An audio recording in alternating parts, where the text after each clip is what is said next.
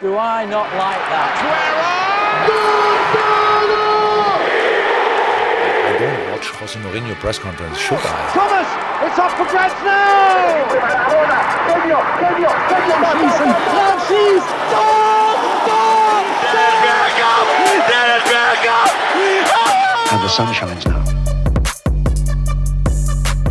Je tu nový mundiál, pořad a podcast eSport.cz o zahraničním fotbale. Dnešní díl ale bude úplně jiný než všechny dosavadní a snad i než všechny ostatní budoucí.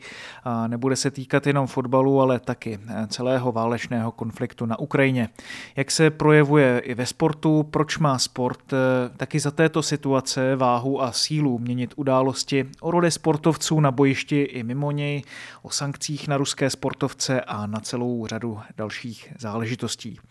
Pozvali jsme si dnes dva speciální hosty, ruského novináře deníku Sport den za dnem Ivana Žitkova, se kterým jsme si povídali v češtině. Ostatně Ivan má k Česku velký a srdečný vztah. No a taky s Andrewem Todosem, britsko-ukrajinským novinářem, blogerem a autorem podcastu Zoria Londonsk. Andrew bydlí v Londýně, ale k Ukrajině má rodinné i přátelské vazby a strávil eh, celý minulý rok v zemi. Snažili jsme se i skrze jejich perspektivu nahlédnout, co v současnosti obě země prožívají a co o tom všem pomáhá napovědět taky sport, který i teď ukazuje, nakolik pomáhá odemknout jindy úplně zabetonované politické hradby a nahlédnout na situaci jinými očima. A nahlédnout na situaci jinýma očima a pomoci určité, řekl bych, empatii, i když let kdy je to i naopak a myslím si, že i to v dnešním bude a myslím si, že i to v dnešním díle bude vidět. Každopádně doufám, že se vám nový díl Mundialu bude líbit. Od mikrofonu zdraví Martin White a začínáme od rozhovoru s Ivanem Žitkovem. Ivane, dobrý den. Dobrý den, Martine. Jak vlastně sám prožíváte ten poslední týden, jestli se můžu zeptat vlastně na vaši zkušenost? No tak samozřejmě nic příjemného na tom není. To když, když řeknu slušně, že jo. Tak to dopadlo, že jsem eh, teď uh, už druhý týden jsem v Turecku ze soukromých důvodů a z profesionálních, takže nejsem moc blízko úplně tam, nejsem doma, nejsem v Petrohradě, abych to mohl sledovat úplně z, eh, z blízké distance. Ale samozřejmě, no, já, já se snažím nečíst úplně všichni zprávy, protože, protože nemá to cenu, nikdy nevíš, kdo co píše a kdo co řekne.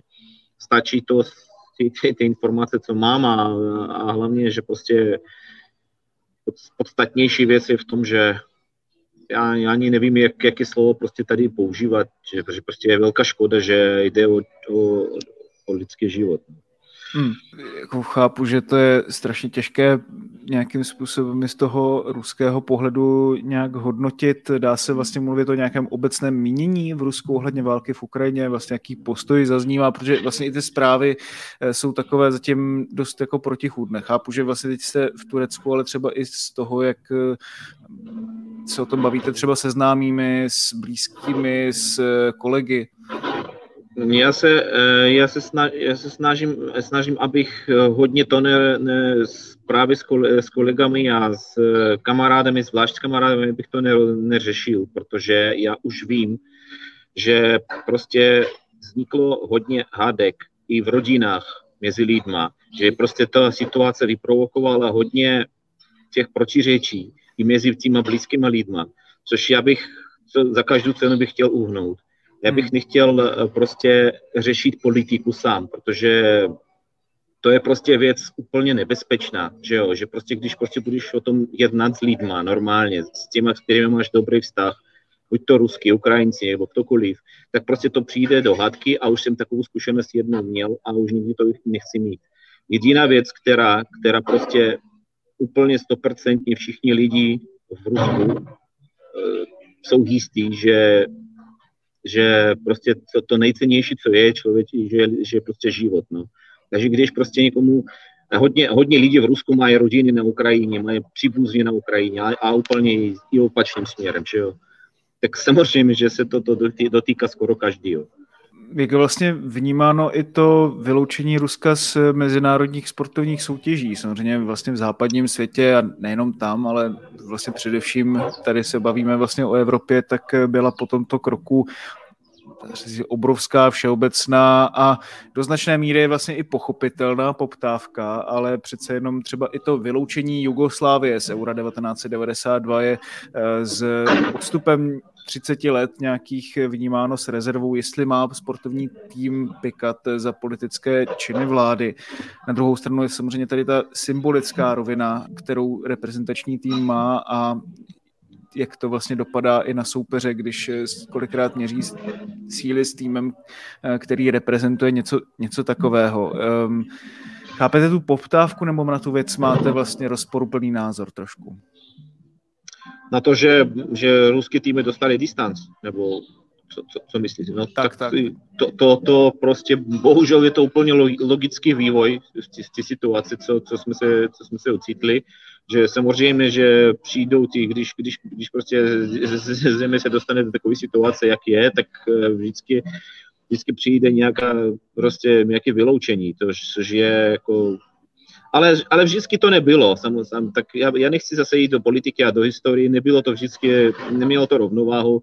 Eh, bývaly případy v, ve světové politice, když nějaký inváze prováděli jiné státy a takové velké tresty už za to neměli. No ale já to nechci tady řešit. To hmm. opravdu hmm. není moje věc, nejsem v nějakém parlamentu a to. Prostě to tak bylo. No. Hmm. Ale bylo to jasně, teda na, ve stavu na 24. února, jak se to stalo, tak bylo to jasné, že to tam, to, to Rusko takhle v tom smyslu nenechají, že prostě přijdeme o mistrovství světa nejspíš a že přijdeme o Európsky pohár ve fotbale a i o mezinárodní soutěži.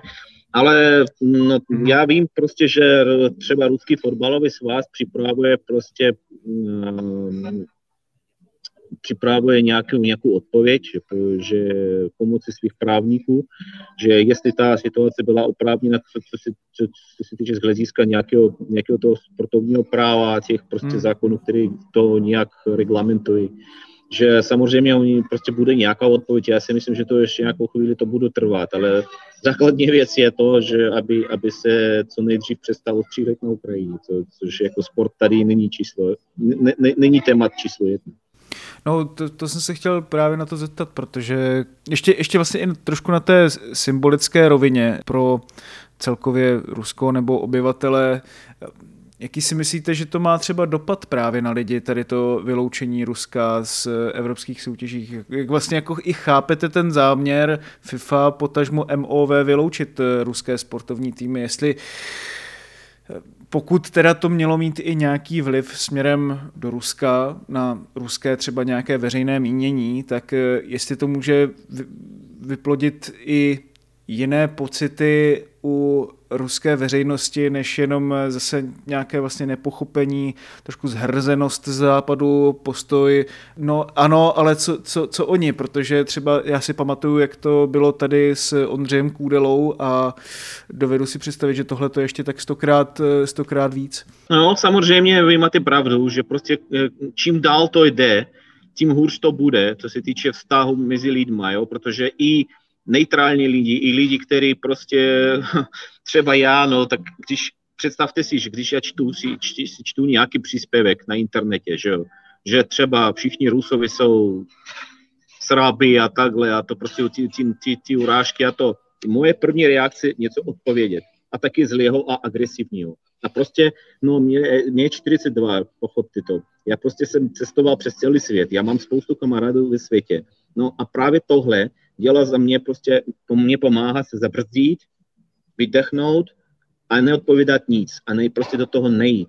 No, a, ale ta, tu emoci mám a samozřejmě, že ty distance, čím víc bude těch distanců, čím e, víc bude těch mm, nepřátelských kroků z, obe, z, z obou stran, že jo, tím hůř bude ta celá situace. Já si myslím osobně, že to je to, to, to, to ne, nečekalo se nic jiného, že samozřejmě, že FIFA měl nějak reagovat, protože to je mezinárodní organizace, že jo. A situace, do které, do které jsme se všichni dostali v Evropě, tak ona je jak se řekne, víc než nestandardní. No. To, je, to jde prostě o, o, o vojenský konflikt. A takže jediná věc, jediná prostě základní věc, aby se to zase zastavilo, zastavilo střílet. Jinak, jinak, jinak prostě to bude samozřejmě provokovat negativní reakce, že nás prostě distancovali a tak. Jinak všichni jsou v šoku, protože my máme, jak, jak, jak, asi, jak asi jste viděli, že my máme infrastrukturu, co, jste, co všichni viděli během mistrovství světa, my máme hodně, hodně, řekneme, top týmu na úrovni Ruska, který ale byli schopni platit velké peníze legionářům, že jo, hmm, hmm, hmm. kterým si nikdo neví, kdo z nich zůstane teď, protože oni nemají stimuly pro, pro prostě kopat, kop, kopat v Rusku, že jo. Tak těch problémů bude víc, no. Právě to se chci na to zeptat eh, taky, ale ještě vlastně jako za chviličku, jestli vlastně třeba nemá ta nějaká kontrareakce nebo nějaké to vypořádávání vlastně jít i zevnitř toho uh, ruského třeba i uh, novinářského světa vlastně, jako jestli vůbec probíhá třeba nějakým způsobem ta diskuze na tom um, ruském veřejném poli vlastně, tedy o, o této záležitosti. No jediné, jediné ruské jediné diskuze, která mezi třeba sportovní novináři je, aby se, to, aby se přestalo střílet. Hmm. To je jediná diskuze, která je, protože no, samozřejmě jsou různé výroky, ale já prostě, já, já, no, já, já prostě nechci číst názor každého na Jasně. tuto situaci. Představte si, že prostě proč bych to dělal. Hmm. No. Je to, ale, je to... ale, ale, ale jsme, jsme prostě jediní v tom, že chceme, aby nám prostě normálně, nám prostě normálně zmizel normální, normální průběh životu, na který hmm. jsme všichni byli zvyklí a prostě na kterým jsme pracovali. Ale něco podobného, já to ne, ne, neporovnávám to samozřejmě, ale něco podobného a šokující to byl ten COVID, který taky hmm. zastavil všechno úplně, jak, jak se nám zdálo, že to nás vyhodilo pryč z života, z normálního. No, tato situace je o prostě několik tříd horší tím, že prostě jde o, o, o, o život. Eh, Jasně. Přes, přes je, je vůbec jako ten sport něco, co ruská veřejnost teď jakoby má mentální kapacitu řešit, nebo jsou opravdu na pořadu dne jiné věci. Ale, nebo je to jako věc, která nějakým způsobem probublává v rámci té diskuze jako nějaký přívěšek jako tady tohoto celého, ale je, je to pořád vlastně něco, co by co plní tu úlohu, nebo co má takovou tu důležitost jako za normálních podmínek? No to, to já, já, já si myslím, že to teď ještě lidi ještě, ještě není ten čas, aby to lidi řešili, ale samozřejmě otázek je spousta. Třeba když ruský kluby budou hrát nějaké mezinárodní zápasy, tak kde to bude? Třeba bude to Azijská liga mistrů, nebo, nebo prostě, hmm. ale, ale i tam jsou otázky, protože my musím, my, my, my už naši, naše vztahy třeba s korejským a s japonským už ne, ne, nejsou ty ideální, my už jsme dostali nějaké sankce od Japonska, taky tam bude Austrálie, že jo, která taky zúčastní Azijskou ligu mistrů, tak jak, i když, i když tam budeme kopat třeba, tak jak, tak jsou to takové jenom prostě návrhy, no prostě to jsou takové myšlenky, které prolitají, pro, prolitají na skoro. A co se týče ostatních sportů, tak zatím, zatím to si myslím, že nemají, na, nemají ani nápad, ale, ale ani lidi, kteří za to jsou zodpovědní. Dost se mluví vlastně o vztahu celkově Vladimíra Putina eh, ke sportu, nakolik je pro něho jako takovým nějakým symbolickým kolbištěm. Myslím si, že dost o tom třeba napovídá i to, jakým způsobem eh, došlo vlastně k zabrání Krymu nebo k anexi Krymu prakticky i hned po olympiádě v Soči v roce 2014 a teď vlastně ta invaze taky proběhla až pár dní po skončení olympiády. Ostatně ta olympiáda má i takovou jako velkou symbolickou rovinu. Já si pamatuju třeba na film eh, Andreje Zvěgenceva Něljubov, kde vlastně, jestli jste to viděl, vlastně, kde na konci ta hlavní postava jede na rotopedu v té ruské teplákovce ze Soči, zatímco vlastně v té televizi jedou záběry z války v Donbase, ale jak oba sami jako víme, tak ten film je úplně o něčem jiném a o něčem daleko jako ještě tragičtějším vlastně nějakým způsobem. Je ten sport eh, vlastně pro Putina opravdu až tak zásadní a tak důležitý, jak se třeba i z té debaty v Česku zdá? To je zásadní, ale prostě nemůžu říkat na 100% ani na 50% o tom, co se děje v tom Kremlu. A ale jsem úplně jistý, že když vláda si vybrala cestu, kterou vybrala, tak počítala s tím trestem, kterou dostane sport. Hmm. Já to v tom nemám žádný pochyb, že prostě to, to, to prezident neměl žádné překvapení, když, když dostal tu reakci, která je. Hmm. Já, jsem, já, jsem, já jsem si absolutně, absolutně jistý. To je, to je právě zajímavé, protože já jsem si říkal, jestli, jestli tady s něčím takovým počítal. Každopádně Víme, jakou obrovskou moc mělo Rusko právě i v těch světových organizacích, jako je FIFA a Mezinárodní olympijský výbor. Myslíte si, že i ta moc nebo ten vliv vlastně teďka je tak trošku jako rozprášen i těmi rozhodnutími, nebo je tam pořád se nějakým způsobem udržuje? Uh, myslím si, že to druhé. Že můžeme, můžeme jenom tápat, ale myslím si, že to druhé. Já to hmm. nemůžu komentovat nějak podrobnější, protože prostě neznám. Hmm, Nejsem jasně, u toho. Jasně. No a když se teda přesuneme vlastně teďka k té praktické samozřejmě rovině eh, celé té záležitosti, mluvili jsme už, naťukli jsme ty smlouvy nebo vůbec dopad eh, celé té záležitosti na ruský sport. Pokud se podíváme třeba na české legionáře v eh, ruské lize, jako třeba Jana Kuchtu nebo i české hokejisty v KHL, co si teď myslíte, že se z jejich pohledu bude dít? No tak to asi musí odpovědět každý z nich, ale protože to je každý, každý prostě osobní případ, že jo. Ale třeba německý trenér uh, Sandro Schwarz, co trénuje Dynamo Moskva, Moskva už, už uh, řekl, že, že chce zůstat, že chce pokračovat, že prostě dostal se do nějakého prostě dobrého kontaktu s vedením, s týmem, perspektivy. Já nechci nechávat klub v té situace, když prostě vidí v té svoji práci nějaký, nějaký smysl. Ale jsem tady v Turecku před několika dní viděl Marcela Líčku, ten prostě trénuje Orenburg a on a už, tu, už, druhou, už, už po druhé může to tak dopadnout, že prostě postoupí do, do Premier Ligy a nebude moc tam, tam s týmem hrát. No tak hmm. bohužel prostě, ale ono, prav, ono opravdu udělal tady dobrý dojem, všichni si ho vážejí. Ten Orenburg hraje hraje moc dobře, a i Marcel, to je prostě vynikající persona, prostě, ale, ale on tak samozřejmě má obavy, že kvůli této situace on prostě nebude moc trénovat dál. Ale to jsem ho viděl před tři kampy, oni už odletěli z domu a ze soustředění, já už jsem ho viděl před třema nebo čtyřma dní a teď hmm. možná se něco mění.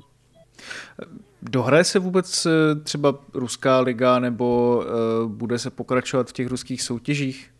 Já jsem absolutně, jsem, jsem absolutně přesvědčen, že, že Ruská liga se dohraje.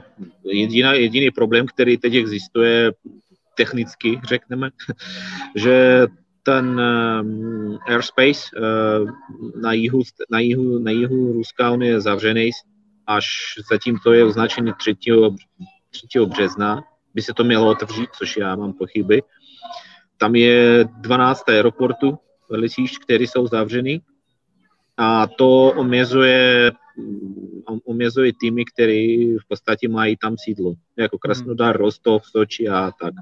Proto se nehrálo dva zápasy z, z prvního jarního kola, Krasnodar se nedostal do Moskva, do Krasn, Lokomotiv Moskva se nedostal do Krasnodaru a ještě někdo tím nehrál. No Soči, Soči, Soči letiště funguje, to je jediné mhm. letiště na jihu, které funguje. Jak tak prostě je s problémem v provozu, ale je. Ale já jsem si absolutně jistý, že se to dohraje. Myslíte si, že třeba dojde i k nějakým sporům teď naopak eh, třeba hráčů nebo trenérů ze zahraničí vlastně s eh, kluby i na základě toho, jakým způsobem celá ta situace zasáhla i ruskou ekonomiku a měnu vlastně rubl?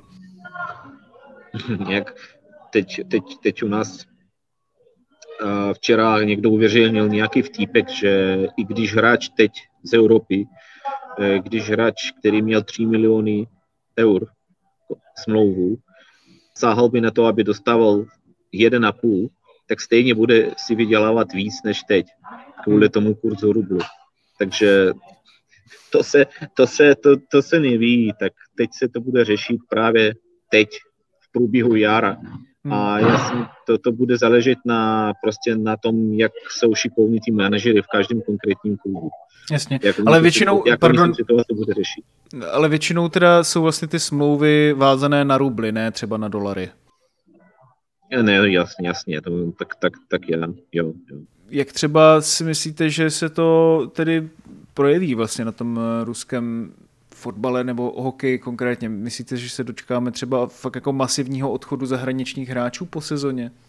No, tak, tak to já si myslím, že samozřejmě, že většina těch hráčů skončí, no, protože hmm. říkám, že prostě když nejsou ti mezinárodní soutěži, tak to prostě ne, oni, oni, oni nemají cenu tady, tady soutěžit, proto, protože tady třeba ta ruská liga není tak atraktivní, že by někdo hmm. koupil hráče za, za, za velké peníze a dal by mu nějakou velkou smlouvu za to, že on šikovně hraje tady. Takže já si myslím, že většina těch hráčů skončí ale zase, co se, co se týče těch jeho američanů, tak, tak to budou rozhodovat každý, každý sám asi.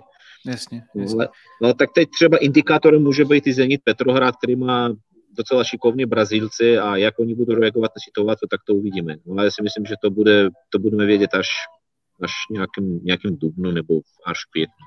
Mm-hmm.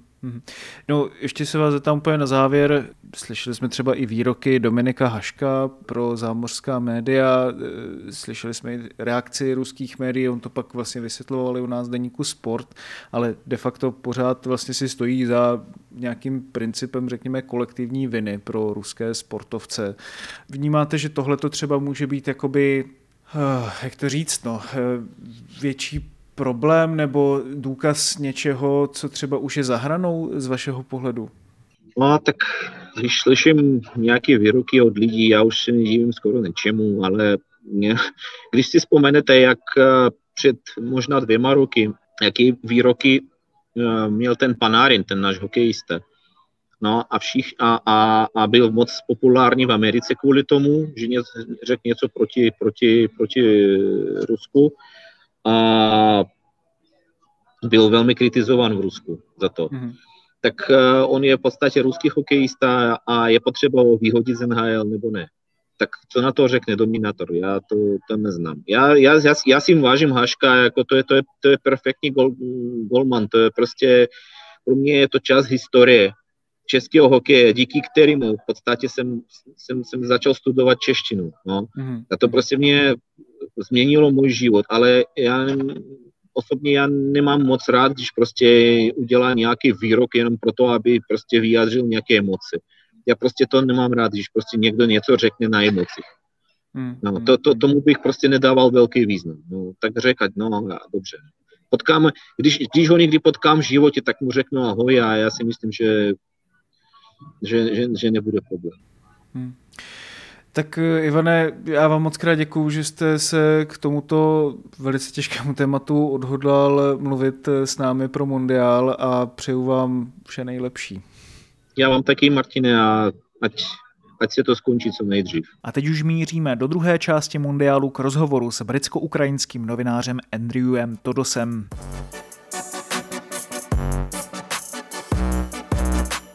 Hi Andrew, uh, welcome to Mundial. Um, Andrew, zdravím a vítám vás v Mundialu. Jak se Ukrajina popasovává se situací samozřejmě z lidské a válečné stránky, ale taky z pohledu sportu? Je na něj teď vůbec nějaké pomyšlení? Hi, yeah, thanks for having me, Martin. Um, Zdravím a díky za pozvání, Martine. Ano, myslím, že sport hrál v dění okolo války obrovskou roli. Pokud se poohlédneme ještě trochu jinam, myslím, že většina lidí v Ukrajině je neuvěřitelně vyděšená bombardováním, které se odehrává každý den a každou noc, tím, že musí přebývat ve stanicích metra a mít se hodně na pozoru, protože ruské pozemní jednotky mohou kdykoliv přijít do vašeho města či vesnice, ale Ukrajinci se brání a z jejich pohledu momentálně válku vyhrávají. Pokud to tak opravdu bude, snad to dopadne dobře. Kdykoliv se tak stane, pokud se ale vrátíme k fotbalu a sportu jako takovému, většina ukrajinských sportovců vyšla s nějakými prohlášeními a projevila velmi patriotické postoje. Až doteď přitom mnozí z nich byli poměrně apolitičtí, alespoň ve veřejném životě. Podobným otázkám se vyhýbali, když na ně přišla řeč, teď ale promluvili nahlas, brání svou zemi i pokud jde o určitou informační válku, kterou rozpoutávají mnohé ruské celebrity směrem k vlastním obyvatelům, aby podpořili tuhle šílenou Putinovu válku. Takže je skvělé vidět hráče a sportovce, ale i sportovní instituce jako třeba Ukrajinskou fotbalovou asociaci, Ukrajinský olympijský výbor, které volají po izolaci Ruska ve sportovních soutěžích a doufejme, že to pak bude o jednu frontu méně, na které mohou Rusové bojovat v této válce. Yeah. Uh, dodávají opravdu projevy solidarity ze sportovního prostředí v Evropě Ukrajincům i určitou psychickou podporu. And, uh, given them also kind of a sense of community? Yeah, definitely. Uh, I've seen a number of clubs just across ano, určitě. Viděl jsem projevy celé řady fotbalových klubů po Evropě i po celém světě. V Major League Soccer, ale taky v Česku, kde jsme nejvíc zaznamenali iniciativu Slávie, kdy se všichni fanoušci připojili už během čtvrtečního zápasu s Fenerbahce v konferenční lize.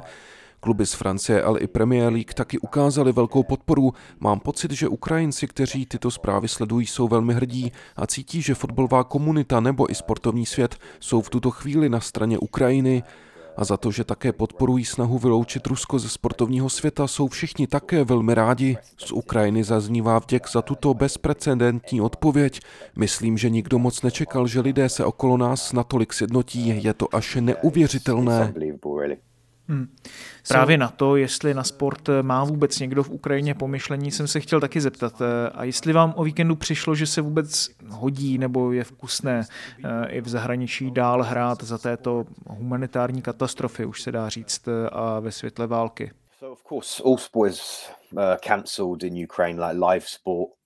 Um, Samozřejmě veškeré sportovní události v Ukrajině jsou v současnosti zrušeny, ale viděl jsem pár videí, jak si třeba lidé jdou zakopat v zahradě nebo na hřišti, Sport, jak sám víte, vás rozptýlí a oprostí od všedních starostí. Stejně tak sport v televizi. Zmiňovali jsme už všechny zprávy o podpoře. Myslím, že Ukrajinci rádi uvidí takovou podporu, protože jim ukazuje, že na ně všichni myslí a snaží se dát vědět světu o tom, že jsou těmi, na které se naprosto bezdůvodně zautočilo. A cítím, že důležitá je i pozice ukrajinských hráčů v zahraničí. Viděli jsme, že Roman Jaremčuk skóroval a emotivně převzal kapitánskou pásku. Je teď v podstatě reprezentantem Ukrajiny na globální půdě a vlastně i jejím ambasadorem. Zdali nebo kdy se sport vrátí v jakékoliv podobě v Ukrajině je evidentně teď úplně mimo diskuzi, protože se to vůbec nehodí, jak jste zmiňoval, a ani na to teď tamní instituce nemají kapacitu. Ukrajinská fotbalová asociace teď třeba využívá sociální sítě k tomu, aby sdílela videa rozbombardovaných bytů a tak dále. V podstatě zdvojují spravodajskou roli, aby lidé viděli pravdu, která se v zemi odehrává. V poslední době se i zapojili někteří fotbalisté a začali podporovat svůj fond. Nejen přesvědčují ostatní k podpoře, ale tím, že vydělávají obrovské peníze, opravdu dávají na stůl vlastní peníze, podporují armádu a dodávají další věci. Hmm. Um. We've seen Alexander Usik uh, taken on. Viděli jsme také Alexandra Usika, který na sebe oblékl uniformu a šel bránit Kiev. Pak i fanoušky Dynama Kiev, kteří jsou v armádě. Eh, mnozí lidé si milně mysleli, včetně mě v první chvíli, že jde o fotbalisty nebo členy klubu. Ale jak časté je, že sami sportovci jdou do boje v zemi? In general to go to combat in the country. Jak už jsem říkal před chvílí, mnozí sportovci byli dlouho apolitičtí. Aleksandr Usik a Vasil Lomačenko, kteří jsou dnes oba v domobraně, v minulosti popudili část ukrajinské společnosti, když prohlásili, že Ukrajina s Ruskem jsou bratrské národy. Oba jsou silně věřící ortodoxní křesťané. Ruská ortodoxní církev, která je v podstatě propagandistickým segmentem ruské vlády, je velmi silně podporovala, takže fakt, že vyjádřili, že doopravdy podporují Ukrajinu, její územní integritu a chápou, že to, co dělali, byl problém. Nemyslím si, že by se omluvili, ale velice obrátili názor společnosti na svou stranu. V posledních osmi letech od chvíle, co válka začala, spolu ultras prakticky každého ukrajinského klubu uzavřeli příměří. Už se neměli dál mlátit na stadionech a odložili svou rivalitu, aby bojovali za vyšší cíl a porazili Rusko na východě země. Mnozí fanoušci už díky tomu mají zkušenosti z bitev a měli zásadní roli v současné situaci během invaze. Jedná se o Ultras Dynama, ne tedy hráče, to je fake news, kterou jsem taky viděl poletovat, hlavně Ultras Šachtěru, Vorskli, Dněpru, prostě po celé zemi. Tyto skupiny se dávají dohromady a bojují za společnou věc. Um, such groups are coming together and um, yeah. fighting for the common cause. Like since the mobilization measures have been Vzhledem k tomu, jak jsme zaznamenali zprávy o důsledném vymáhání všeobecné mobilizace, jaká je obecná vůle eh, bojovat napříč společností a jak se dotýká i samotných sportovců, i třeba těch, kteří působí v zahraničí? Players uh, playing abroad. Jestli mám dobré zprávy, neviděl jsem například žádné současné profesionální fotbalisty, kteří by byli mobilizováni třeba do domobrany nebo něco podobného. Tuším, že to může být nějaké doporučení od klubů, pro které jsou fotbalisté velice ceným přínosem. A navíc mají třeba i pojištění či jiné dokumenty, které jim v tom brání. Možná, že kdyby chtěli, mohli by jít do boje, ale zatím jsme viděli třeba boxery, už jsme zmiňovali Usika, pochopitelně jsou tam i bratři Kličkové nebo Vasil Lomačenko. Také mnozí bývalí fotbalisté Vladimir Besonov, rodák z Charkova, který byl vyhlášen ukrajinským fotbalistou v roku 1989, s Dynamem Kiev vyhrál pohár vítězů pohárů v roce 1986. Jako 63-letý se postavil se svým samopalem na obranu a prohlásil, že vyžene Rusy ze své domoviny. Pak taky trenér šerifu Tiraspol Jurij Vernidub, který před necelým půl rokem porazil Real Madrid na Santiago Bernabeu a teď prohlásil, že jde bránit Ukrajinu, že jeho klub tomu rozumí, sice neví, jak dopadne, ale je to jeho povinnost, takže bude zajímavé, jak se válka vyvine dál, jestli uvidíme ve větší míře profesionální fotbalisty, kteří se zapojí do bojů, ale myslím, že i vliv známých sportovců na sociálních sítích je podobně cený v tom, jak rozšiřují vědomí o ukrajinském konfliktu a ukazují, co se v zemi doopravdy děje. Of raising awareness and you know showing what's going on in Ukraine as, mm-hmm. as of this moment. Yeah, that's what I was uh, actually... Na to jsem se chtěl taky zeptat. Zdali je tedy přínos profesionálních sportovců Ukrajině v tom, že se dostanou k obrovskému množství fanoušků a odběratelů. Jestli tohle to je vnímáno v Ukrajině, jestli to třeba dokonce neudí, ale i určité rozpaky, že mnozí slavní sportovci vlastně nejdou do samotných válečných bojů, jestli se to tak dá vůbec nazvat. Like that, uh, if it's not causing any, I don't know, even friction, uh, you might say. Uh, Něco takového jsem nezaznamenal a souvisí to s kontextem, o kterém jsem mluvil. Hráči byli v minulosti velmi apolitičtí a proto fakt, že vůbec projevují jakékoliv postoje na sociálních sítích tak hlasitě, je osvěžující, až je to neuvěřitelné. Takže lidé rádi vidí, že tak to činí odkudkoliv, ať je to z Ukrajiny či ze zahraničí. wherever they are, either in Ukraine or abroad. Um, you know with with the clubs that they're playing at. Mm-hmm. There's obviously uh, jednou z hlavních postav ukrajinského boje je Vitalij Kličko, starosta Kijeva. O vstup do politiky se pokusili v minulosti i jiní sportovci, možná i ten nejznámější z nich, současný Andrej Ševčenko, který se v roce 2012 nedostal do parlamentu za sociální demokraty, jichž byl členem dlouhá léta. O víkendu se v Londýně zúčastnil i demonstrace na podporu Ukrajině a viděl jsem fotky, na kterých se tuším objímá i s vámi, nebo to je je některý jiný ukrajinský it, novinář? Some kind of other Ukrainian journalist? No, no, it was me. Yeah, I just went up to him just because I've, I've ne, byl jsem to já, v minulosti jsem se ho ptal na celou řadu otázek na tiskových konferencích, takže jsem za ním prostě přišel, poděkoval jsem mu za jeho postoje a snahu podpořit, co se děje, protože doopravdy je asi nejzajímavějším Ukrajincem na planetě. Pokud byste se před válkou zeptali kohokoliv, když zmíníte Ukrajinu, hned řeknou, a ah, Andrej Ševčenko. Ukraine, ah, Shevchenko. It's just his influence. A teď bydlí v Londýně? Ano, myslím, že už od dob, kdy hrál za Chelsea, do Ukrajiny pak jezdí, když je potřeba.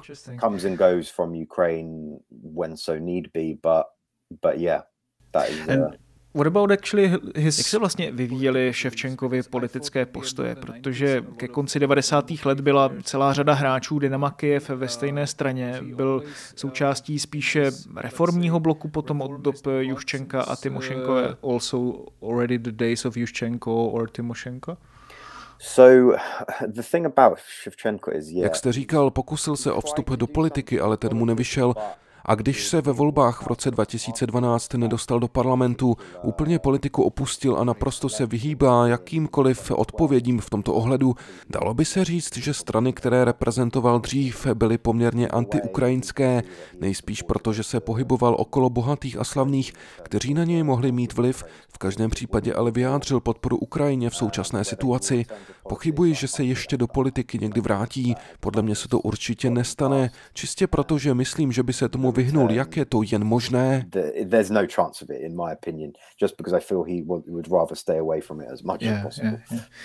I understand. Rozumím. But... Eh, v každém případě během loňského eura panovaly diskuze okolo ukrajinské reprezentace a jejího dresu, na kterém byla vyobrazena mapa Ukrajiny i s Krymem. A samozřejmě se na týmu jako takovém podepsalo určité sjednocení a fotbalové prvky, které se mu snažil dodat eh, taky Ševčenko. Eh, mluví se o tom, jak se Ukrajina jako země od roku 2014 daleko více sjednotila. Platí to taky o fotbalovém národním týmu a hrál v tom třeba případně Ševčenko jakoukoliv v roli? Ševčenko played any part in this?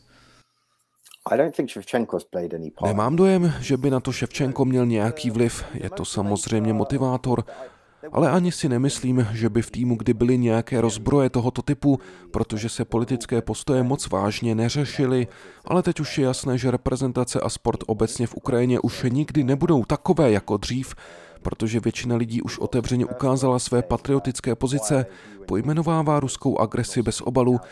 Třeba Vitalij Mikolenko z Evertonu jen chvíli předtím, než jsme začali natáčet, označil třeba Artyoma Dziumu na Instagramu, poslal ho někam se sprchou nadávek s tím, proč fotbalisté jako on nikdy nemluví o tom, co se děje, proč jsou potichu, že jim nikdy neodpustí, že musí žít v nějaké jeskyni, a za to jsem opravdu rád. Tohle je bod zlomu, dalo by se říct, nejen ve sportu a fotbale, ale i v celé zemi. Stejně jako fotbalisté, tu bylo plno lidí, kteří jsou apolitičtí, nechtějí nic říct, no jo, máme kamarády v Rusku, jsme bratrské země, ale když dojde na věc a vidíte bombardování obytných domů, náměstí Svobody v Charkově, které hostilo fanzónu během Eura 2012, co čekáte?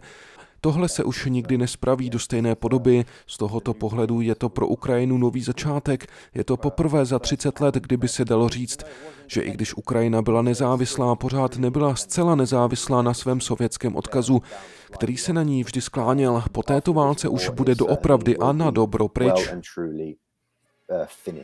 Mm. Přemýšlel jsem, jestli je v Ukrajině důvod, proč jsou někteří sportovci ve vysokých politických funkcích, ale podle toho, co říkáte, jsou bratři Kličkové spíš výjimkou než eh, pravidlem. Kde se tedy vzala apolitičnost ukrajinských sportovců, o které mluvíte? Na jedné straně je tu povaha sportu jako taková v těch posledních 30 letech, kdy panuje čím dál větší důraz na biznis a taky proto sportovci volí ve svých odpovědích spíš fráze a zdá se, že ukrajinští sportovci nejsou v tomto ohledu nějak rozdílní. Může na to ale třeba mít vliv i fakt, že Spousta klubů je vlastně no oligarchy. Dokážu si představit, že spousta bohatých lidí má vliv i na kariéry jiných sportovců, jak už jste to vlastně trošku naznačil u Ševčenka. Mnozí z nich měli vazby na Rusko. Pretty, hell, uh, pretty wealthy people who were connected to Russia as well. Was that also like some mm, part of the reason for this? Um, Oficiálně to nevím, ale v zákulisí se to tak může jevit. Nejen, že oligarchové byli napojeni na Rusko, ale že byli napojeni na ukrajinské politické strany jako takové. A pokud jste se dotkli jakéhokoliv problému, skončilo to pro vás špatně nějakou formou trestu a bylo lepší neříct raději nic a vyhnout se tomu, když se nezúčastníte debaty. Ale v tomto ohledu se můžeme vrátit třeba k Alexandru Usikovi, který byl během olympiády v roce 2012 velice patriotický. Dokonce měl účest ve stylu kozáků pouze s jedním pramenem vlasů a dělal ukrajinský tanec hopak. Uh, no, to zelené asi úplně ve stylu, v jakém ho interpretoval dnešní prezident eh, Volodymyr Zelenský. that, ano, když předváděl ten svůj výstup. A pak byl o něco víc proruský, Usik se narodil na Krymu, který byl pochopitelně okupovaný od roku 2014.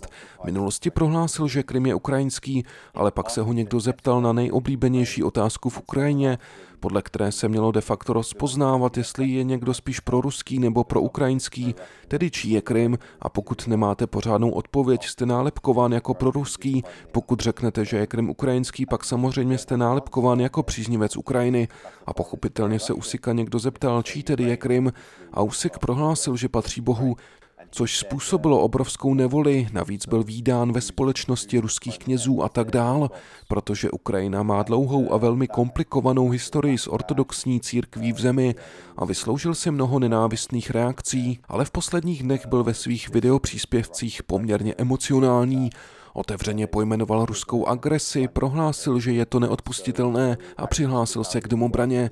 Činy nakonec hovoří hlasitěji než slova a je jen škoda, že pro spoustu lidí muselo dojít až k válce, než došli k tomuto procitnutí, ale nedá se moc stěžovat na fakt, že je konečně na jedné lodi s dalšími Ukrajinci. And you could say that a lot of those preferences Dalo by se taky říct, že spousta politických a náboženských názorů jsou osobní záležitosti. Když jste veřejnou osobou a pak je samozřejmě těžké, když má tak říkajíc dojít na lámání chleba. Samozřejmě jedním ze symbolů posledních osmi let je i Šachtar Doněck. Jak se vypořádává se situací, kdy už osm let nemůže hrát ve své domovské Donbas aréně a zprvu vlastně zamířil do Lvova. Dokázal být v kontaktu s lidmi v doněcké oblasti, mohou tamní obyvatelé sledovat zápasy a podobně? Uh, in, in terms of like if people can watch their games there or whatever. Nejsem si úplně jistý, zdali lidé mají možnost sledovat zápasy šachtěru, ale asi ano, pokud chtějí. Je potřeba říct, že od té doby, co konflikt vypukl, z regionu muselo utéct přes milion lidí, kteří jsou momentálně jinde na Ukrajině, jako třeba v Charkově, Záporoží i v Kijevě. Fanouškovská základna šachtěru se tak daleko více rozprostřela po celé zemi. Od roku 2014 má klub svou základnu v Kijevě. Většina hráčů tu i bydlela, ale domácí zápasy hrál Šachtar ve Lvově ale to je asi nejpatriotičtější město v celé Ukrajině a místní nebyli moc nadšení z toho, že tam jezdila celá řada fanoušků z východní Ukrajiny, takže Šachtěr uznal, že ve Lvově asi moc podpory nenajde a tak přesunul své domácí zápasy do Charkova, kde bylo i daleko více lidí, kteří uprchli z Doněcku. Na zápasy chodilo víc lidí, zhruba 10 až 15 tisíc diváků. Každopádně prakticky po každé létat na domácí a venkovní zápasy bylo složité a vyčerpávající. Během covidu se tak klub domluvil na tom, že bude své domácí zápasy hrát na olympijském stadionu v Kijevě, kde působí od roku 2020. Až se zase začne hrát a Donbas bude osvobozen, vrátí se i na svůj domovský stadion. Zatím ale stále byl v Kijevě, z čehož ultras Dynama Kijev neměli velkou radost. Navzdory zmiňovanému příměří Přece jen šlo stále o největšího rivala a mnozí fanoušci Dynama si říkali, že někdo takový přece nemůže hrát na jejich domácím stadionu. Proběhly i určité protesty. Šachtěr se snažil oslovit novou fanouškovskou základnu mladých lidí, kteří zase tolik nechodili na fotbal, mimo jiné skrze zajímavé marketingové strategie jako billboardy a plakáty v Kijevě, což je věc, která před rokem 2014 byla naprosto nepředstavitelná. Ano, nějak to Šachtar zvládá. Je potřeba mít na paměti, že je klub stále vlastně nejbohatším mužem v zemi Rinatem Achmetovem, takže financování klubu bylo stále poměrně snadné. Kromě toho se Šachtar si snažil vybudovat model klubu západoevropského střihu, který by byl srovnatelný s giganty v Německu, Francii či Anglii, to souvisí i s tím, jak jednal s médií novináři, se způsobem, jak přistupoval k pořádání zápasů, VIP sekcemi a tak dál. Samozřejmě je velmi smutné, že musel opustit Doněck na tak dlouhou dobu, ale myslím, že Šachtar přežil víc, než by mnozí čekali a to i díky profesionalismu, který klub prokazuje, i díky finanční základně, kterou má k dispozici. as a club on a whole and how much funding they have. Uh, on last note, I was uh, interested also in your view on Nakonec dnešního dílu jsem se vás chtěl zeptat uh, i na sankce proti ruskému sportu. Jsou vnímány pozitivně ze strany Ukrajinců, nebo by podle vás symbolicky třeba víc pomohlo, kdyby, dejme tomu, ruský tým prohrál v baráži o mistrovství světa s Čechy, Švédy nebo Poláky? Není to trošku šikmá plocha v tom smyslu, že na jedné straně jsou tu celé týmy a reprezentace konkrétních zemí, na druhé straně třeba i výroky Eliny Svitolinové, která původně odmítala hrát proti ruské soupeřce Anastázii Potapovové, protože pocházela právě z Ruska, ale pak sama Svitolinová prohlásila, že tím, že nastoupila proti ruské soupeřce, má pocit, že vlastně učinila pro svou zemi víc. Navíc to už tak nějak zacházíme na tu individuální rovinu. Kde tedy pak udělat hranici? Protože pokud si vezmeme sportovce z celého světa, mohou mít velmi rozdílné názory, nehledě na to, jaká je ta jejich národnost. Jak potom rozsoudit je a jaký je váš názor na tu celou věc? Of nationality as it's seen, I don't know if that's the case, but as it's seen from the outside, um, what's, what's your view on this uh, whole subject? So, in my opinion, podle mého názoru jde o symbolickou rovinu. Rusové museli být vyloučeni ze soutěží FIFA, UEFA a Mezinárodní olympijský výbor doporučil, aby běloruští a ruští sportovci nehráli na olympiádě. Uvidíme, jak to teď bude v dalších několika dnech s paralympiádou. Je to potřeba ne proto, že by šlo o přímou vendetu proti ruským občanům. Už ani nejde o Putina, protože tomu je už všechno jedno. Už si užil své mistrovství světa, svou olympiádu, je hotovo.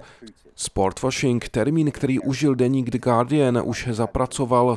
Sport Putinovi posloužil, svět zlegitimizoval jeho vládu natolik, že i během čtvrtého roku rusko-ukrajinské války se mistrovství světa ve fotbale uspořádalo v Rusku a šéf FIFA Gianno Infantino obdržel řád přátelství a zazněla slova o tom, jak je to skvělý člověk. Tyto sankce mají mít za účel, že ruští sportovci začnou promlouvat, nejen říkat ne válce, což je nic neříkající zpráva, to nic neznamená. Vůbec se neříká, kdo má za vinu celou situaci. Ruští sportovci reprezentují svou zemi a jsou její součástí. Reprezentují i Putina, protože je jejich prezident a stejně jako mohou obyčejní občané dostat ho k moci, stejně tak ho mohou dostat pryč z úřadu. Pokud by třeba protestovalo v ulicích víc obyvatel, třeba milion, ruské bezpečnostní složky nebudou schopny zadržet tak velké množství lidí, protože to prostě není možné. Ale problém je, že mnozí zůstávají potichu, protože se bojí. Jenže co Ukrajinci, kteří jsou pod palbou, jsou bombardováni a brání svou zemi proti Rusku, ti se nebojí, rozumíte mi. Musíme to chápat v kontextu, že ruští sportovci a ruský sport v tomto ohledu nejsou žádné oběti a pokud budou dál potichu nebo nebudou rozšiřovat svůj vliv, mají na tom svůj podíl viny protože mají miliony fanoušků a odběratelů. Pokud si vezmete dohromady všechny ruské sportovce, máte najednou miliony lidí z Ruska, na které mohou mít jejich prohlášení vliv. Mohou říct, že tohle není v pořádku, Putin se mílí, což může mít za následek, že lidé vyjdou ven do ulic. Tohle už je dávno za hranicí politiky a sportu.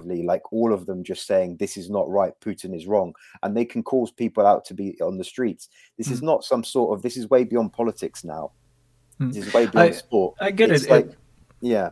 I get it, but the Problem Tomu rozumím, ale problém s uh, tím je, že pokud mají tyto zákazy přimět ruské sportovce ke změně názoru, tak viděli jsme už mnohokrát, že mývají spíš opačný efekt. Naopak třeba uzavírá mnohé lidi stále více do určité defenzivní ulity a ta emocionální reakce, která se na sebe jen dál nabaluje, není taková úplně, že by si sportovec řekl, dobře, tak já musím změnit své názory a pak mi to možná pomůže na té mezinárodní úrovni, ale spíš, že ho někdo třeba trestá principem kolektivní viny a to je ten největší problém na světě.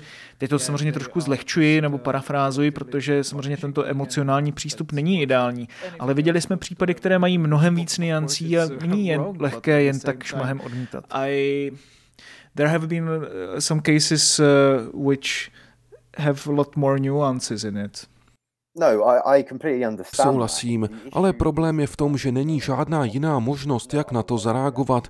Buď můžete zareagovat takto, nebo dovolit ruským sportovcům pokračovat. Which has been done, což už se stalo předtím.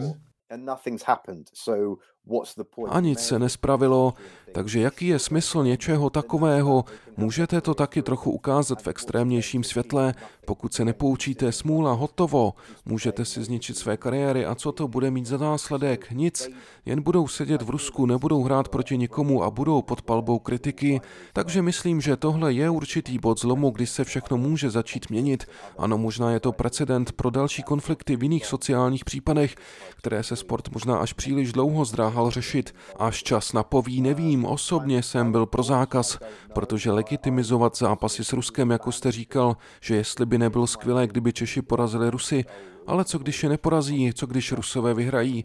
Bylo by to jen legitimizování faktu, že Rusko jako společnost si stále může dělat, co chce, navzdory tomu, co dělá na evropské půdě, takže lidé si musí uvědomit, především tedy sportovci, že nejsou vyňati od rozhodnutí svého prezidenta, protože mu podléhají, Aspoň je to tedy můj názor. Možná mám v tomto trochu zkreslený pohled, ale myslím, že drtivá většina Ukrajiny to vnímá stejně.